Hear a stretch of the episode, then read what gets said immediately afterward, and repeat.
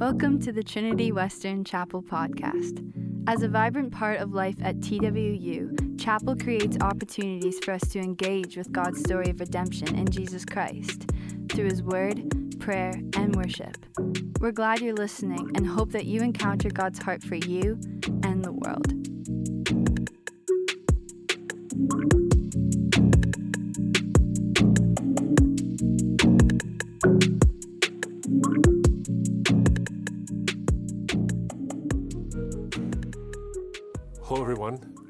Wonderful pleasure to be with you all, at least digitally speaking, uh, for your chapel service. And it was my great hope to be with you personally, but circumstances being what they are, uh, we can't do that uh, in person, but we can do it this way. And I'm delighted to be able to spend a little bit of time with you talking about the importance of, and really the profound depth of the crucifixion of Jesus. And we have a couple of texts over the next two sessions where I'd like to speak with you about that. And the text we draw from is Luke chapter 23, verses 44 to 47. Now I'm going to read them and then elucidate some truths I see in the events unfolding here. So Luke 23, verses 44 to 47. It was now about the sixth hour, and there was darkness over the whole land until the ninth hour, while the sun's light failed, and the curtain of the temple was torn in two. Then Jesus, calling out with a loud voice, said, Father, into your hands I commit my spirit. And having said this, he breathed his last. You know, it's very gloomy phrasing here. The scene being set is this hill, this windswept hill where these Roman centurions and a few followers of Jesus are gathered to watch him and two other people, two criminals, die ignominious deaths, stripped bare, humiliated, and beaten to a bloody pulp. And there he is dying. It's interesting that it says that about the sixth hour there was darkness over the whole land until the ninth hour, while the sun's light failed. You know what's interesting about that, and before I move on to the meat of what I want to talk about, is the poetry with which the gospel expresses things isn't just rhetorical poetry. It's not just to give a visceral sort of response, but there's some real depth to this. The sun's light was failing, even as Jesus himself was having the life drained out of him. But it was that moment on the cross when the Son of God, his light, was shining, not in a hope filled way because everyone around them was in such despair, but there was something about this plan, this paradoxical plan, where God would take sin and turn it on itself so that we could all be free of the burden of our sin by God taking on himself and feeling the pain and feeling the separation, the Son from the Father, feeling that forsakenness so that one day we won't have to. There's a light in that. There's a glimmer at the end of the tunnel, even though the Son's light was failing. And then Jesus calls out with a loud voice, Father, into your hands I commit my spirit. And then he breathed his last. You know, I didn't used to be a Christian. I was a Muslim for most of my life until the age of 27 when I bowed my knee to Christ. But before that, I very much thought that the crucifixion of Jesus was the biggest insult that Christianity ever foisted on the world. Now, I wasn't angry about it. I wasn't shaking my fist at Christians for believing this. I just thought it was simply silly.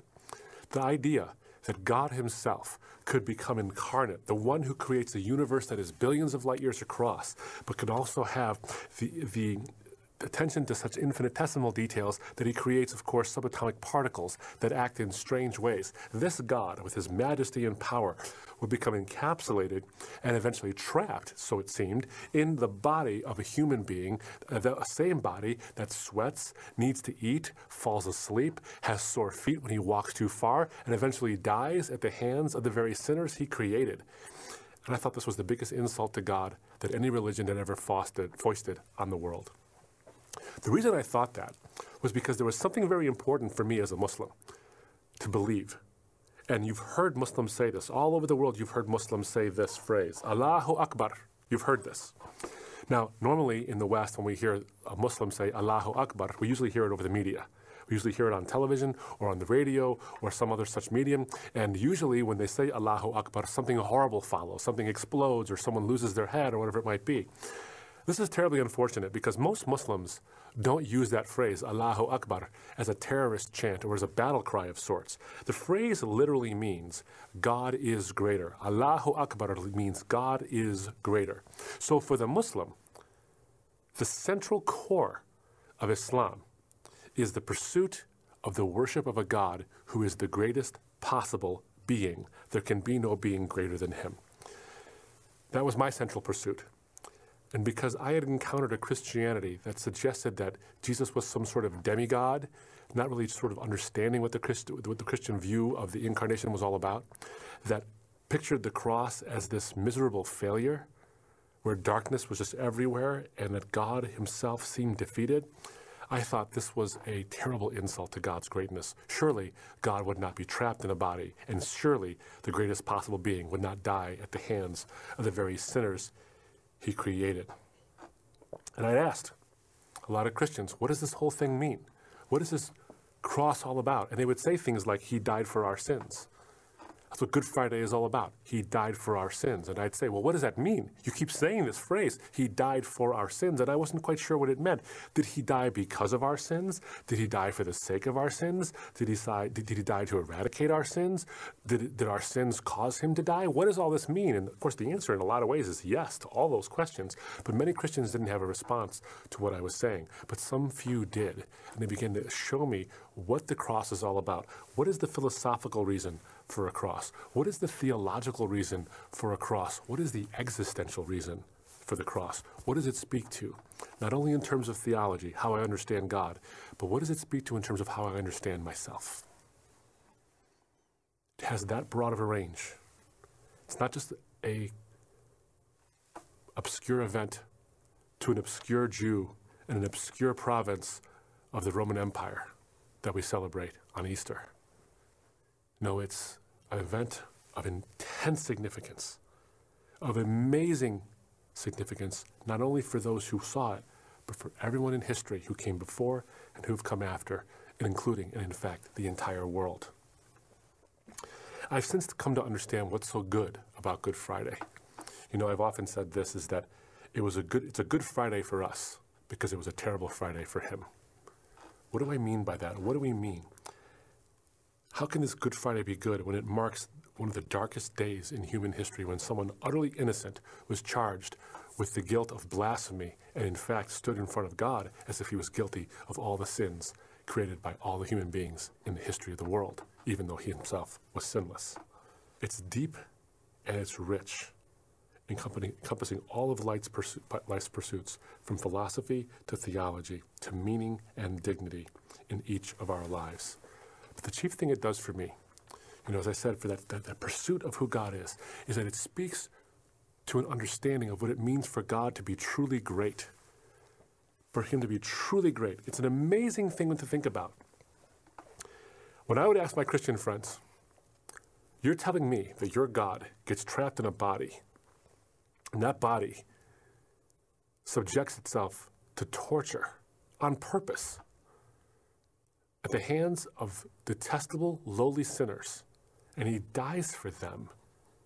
Couldn't God just forgive sin? Couldn't God have just said, you know what, you all have done your atonements, you've done your daily prayers, you've done enough good works, you've tried your best. Yeah, you've fallen short, but you ask me sincerely. And like a parent who talks to a child says, You know what, son, you've tried your best, I forgive you. Can't God just use his might and his power and his majesty to just forgive them their sins? Why do we need to have a cross in the first place? What is the point of this thing other than ch- divine child abuse or some form of torture that is just for sheer delight? Why do we need this in the first place?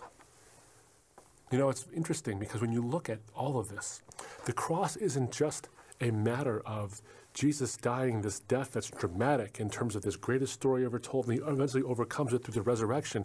No, there's so much more to it than all of that. Something that really spoke to my heart as I began to explore this more and more was the deep implications for my own life, but also for who God actually is. You know, I had searched for a God who is the greatest possible being, Allahu Akbar, the greatest possible being. I must find him. And where is he? The God who is the greatest possible being would be the kind of God who would take the paradoxes of life and somehow the seemingly unsolvable take two things which seem, seem to be the opposite of each other and fuse them with meaning and solve the paradox for us.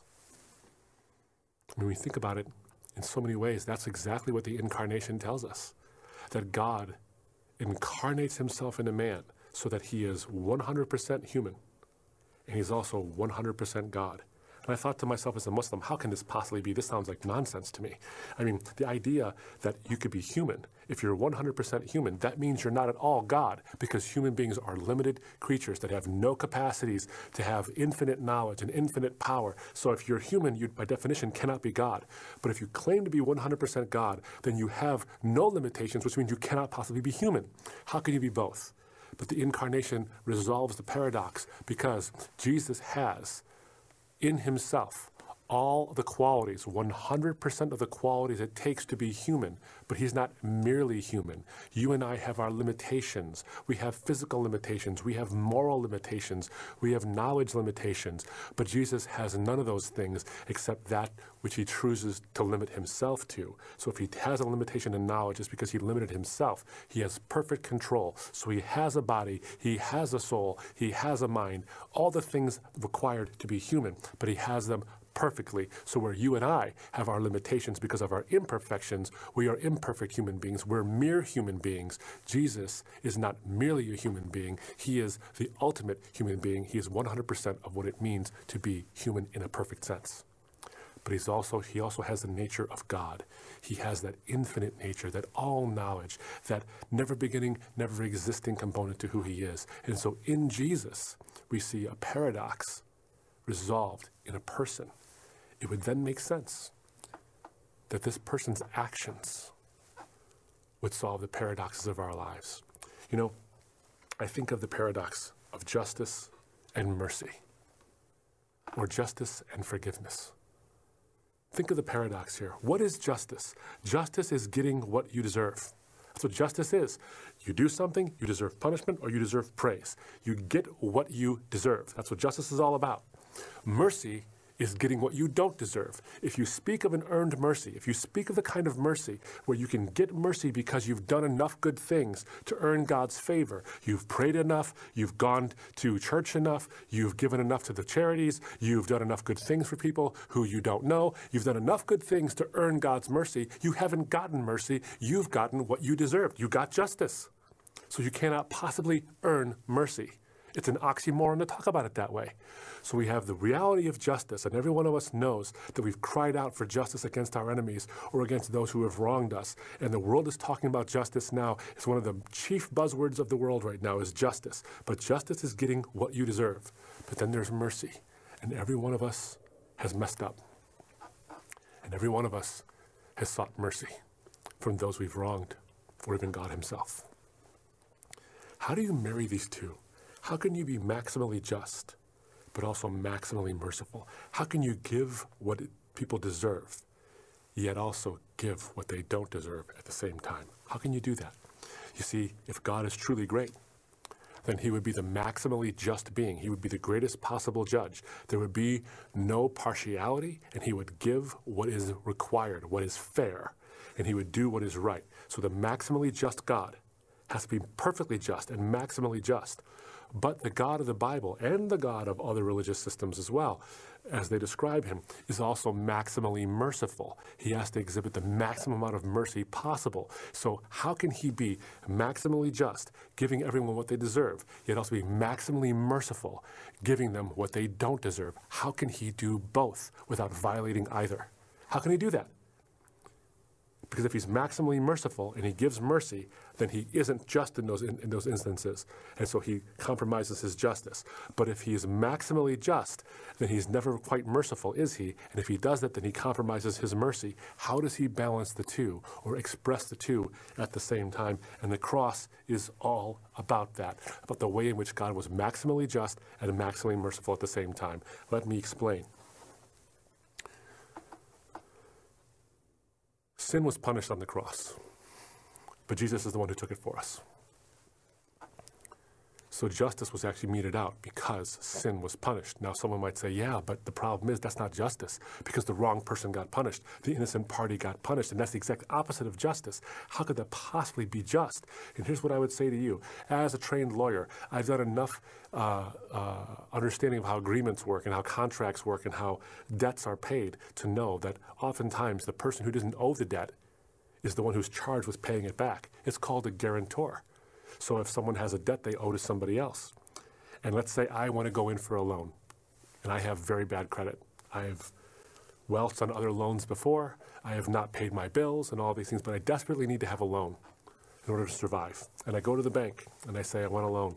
And they say, well, you've got a terrible credit history. You've got a terrible history of paying your debts back. Uh, why would I give you a loan for money that I know you're not going to be able to pay back? You have no ability to do it. But in walks a billionaire, someone who has so much money they don't know what to do, what to do with it all. And they've never, never gone bad on a debt before in their life. They've always paid back uh, or always paid what they owed. In fact, they've never had a loan in their life because they never needed one. And so here comes this billionaire, and the billionaire says to the bank, This man needs a loan. You know he can't pay it back. I will co sign for it, I will be his guarantor. I will tell you that if he goes against his obligations, you can come after me, and I'm good for the money. Happens all the time. All the time.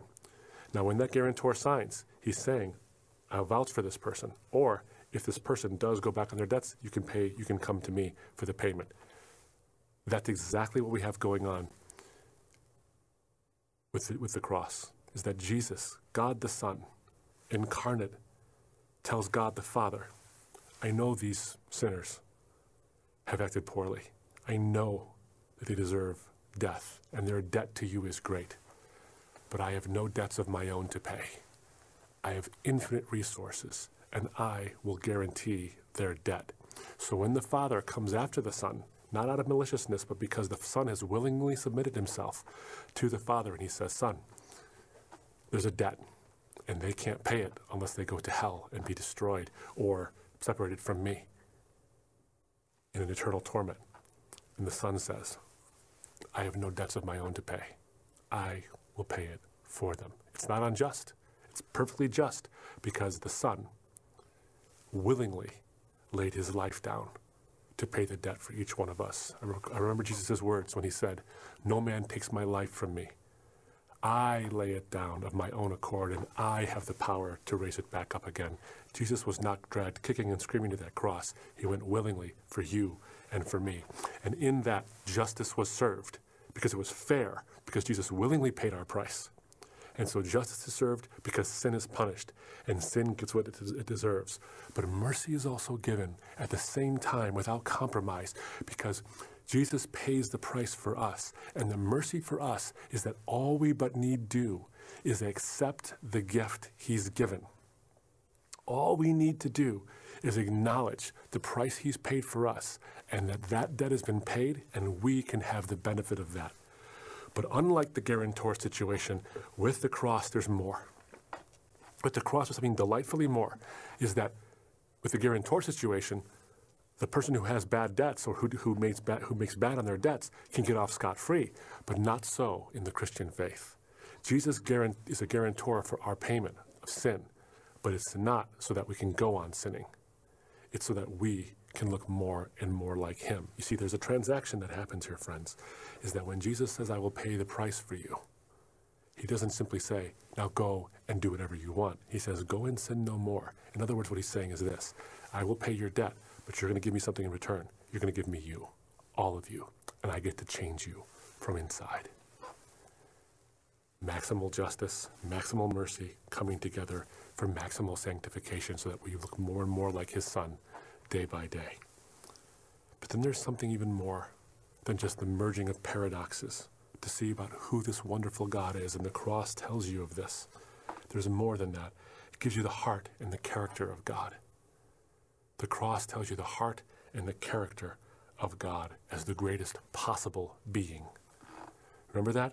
When I said that, that my pursuit as a Muslim was to pursue a God who is the greatest possible being. There can be no being greater than God. Allahu Akbar. Well, the cross demonstrates God's greatness in what was done there and how wonderfully it was done for you and for me. I want you to think about this for a moment. If God is the greatest possible being, then if he was the greatest possible being, he would naturally express the greatest possible ethic. And what is the greatest possible ethic? The greatest possible ethic is naturally and of course love. All other ethics flow from that, from that expression of love. And so Jesus expresses love in the greatest possible way. But how so?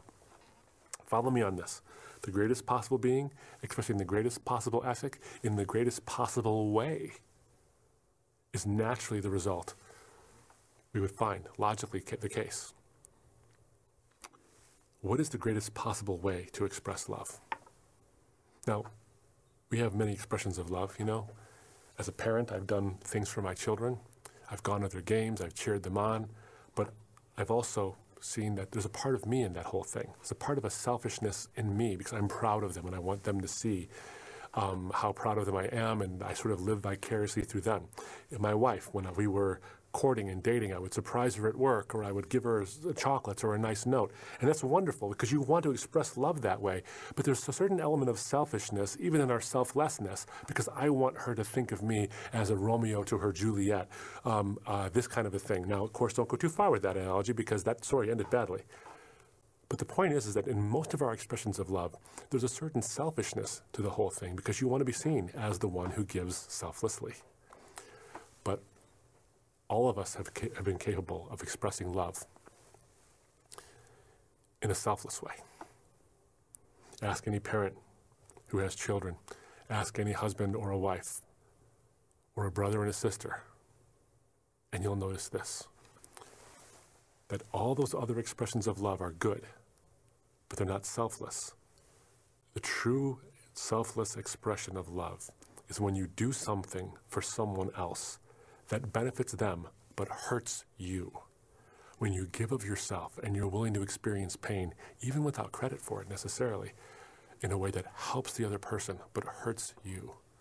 The greatest expression of love is selfless love, and the greatest expression of selfless love is self sacrifice.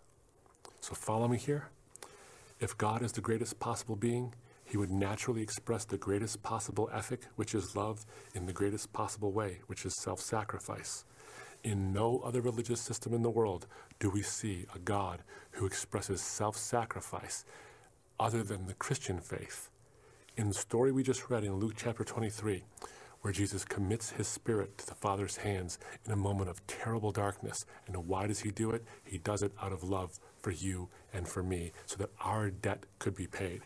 Did you notice in this passage when the light was failing, but the sun's light, God the Son's light, was beginning to shine through the act he had done?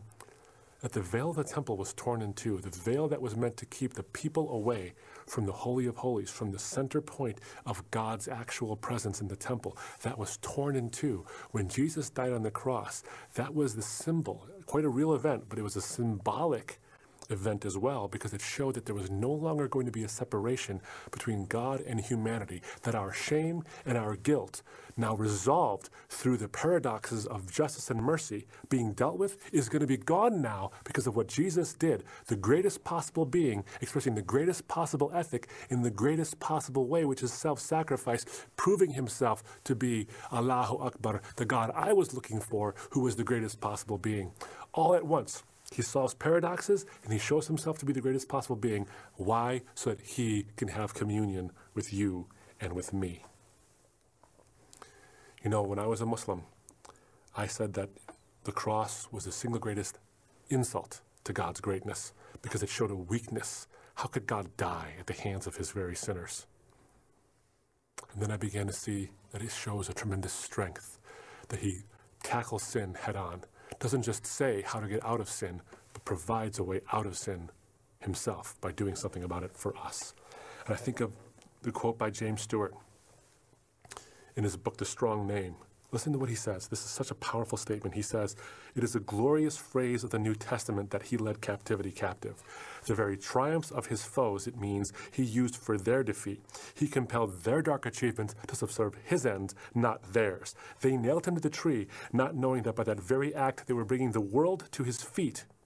They gave him a cross, not guessing that he would make it a throne. They flung him outside the gates to die, not knowing that in that very moment they were lifting up all the gates of the universe to the King of glory come in. They thought to root out his doctrines, not understanding that they were implanting imperishably in the hearts of men the very name they intended to destroy. They thought they had God defeated with his back against the wall, pinned and helpless and defeated. They did not know that it was God himself who had tracked them down. He did not conquer despite the dark mystery of evil, God conquered through it.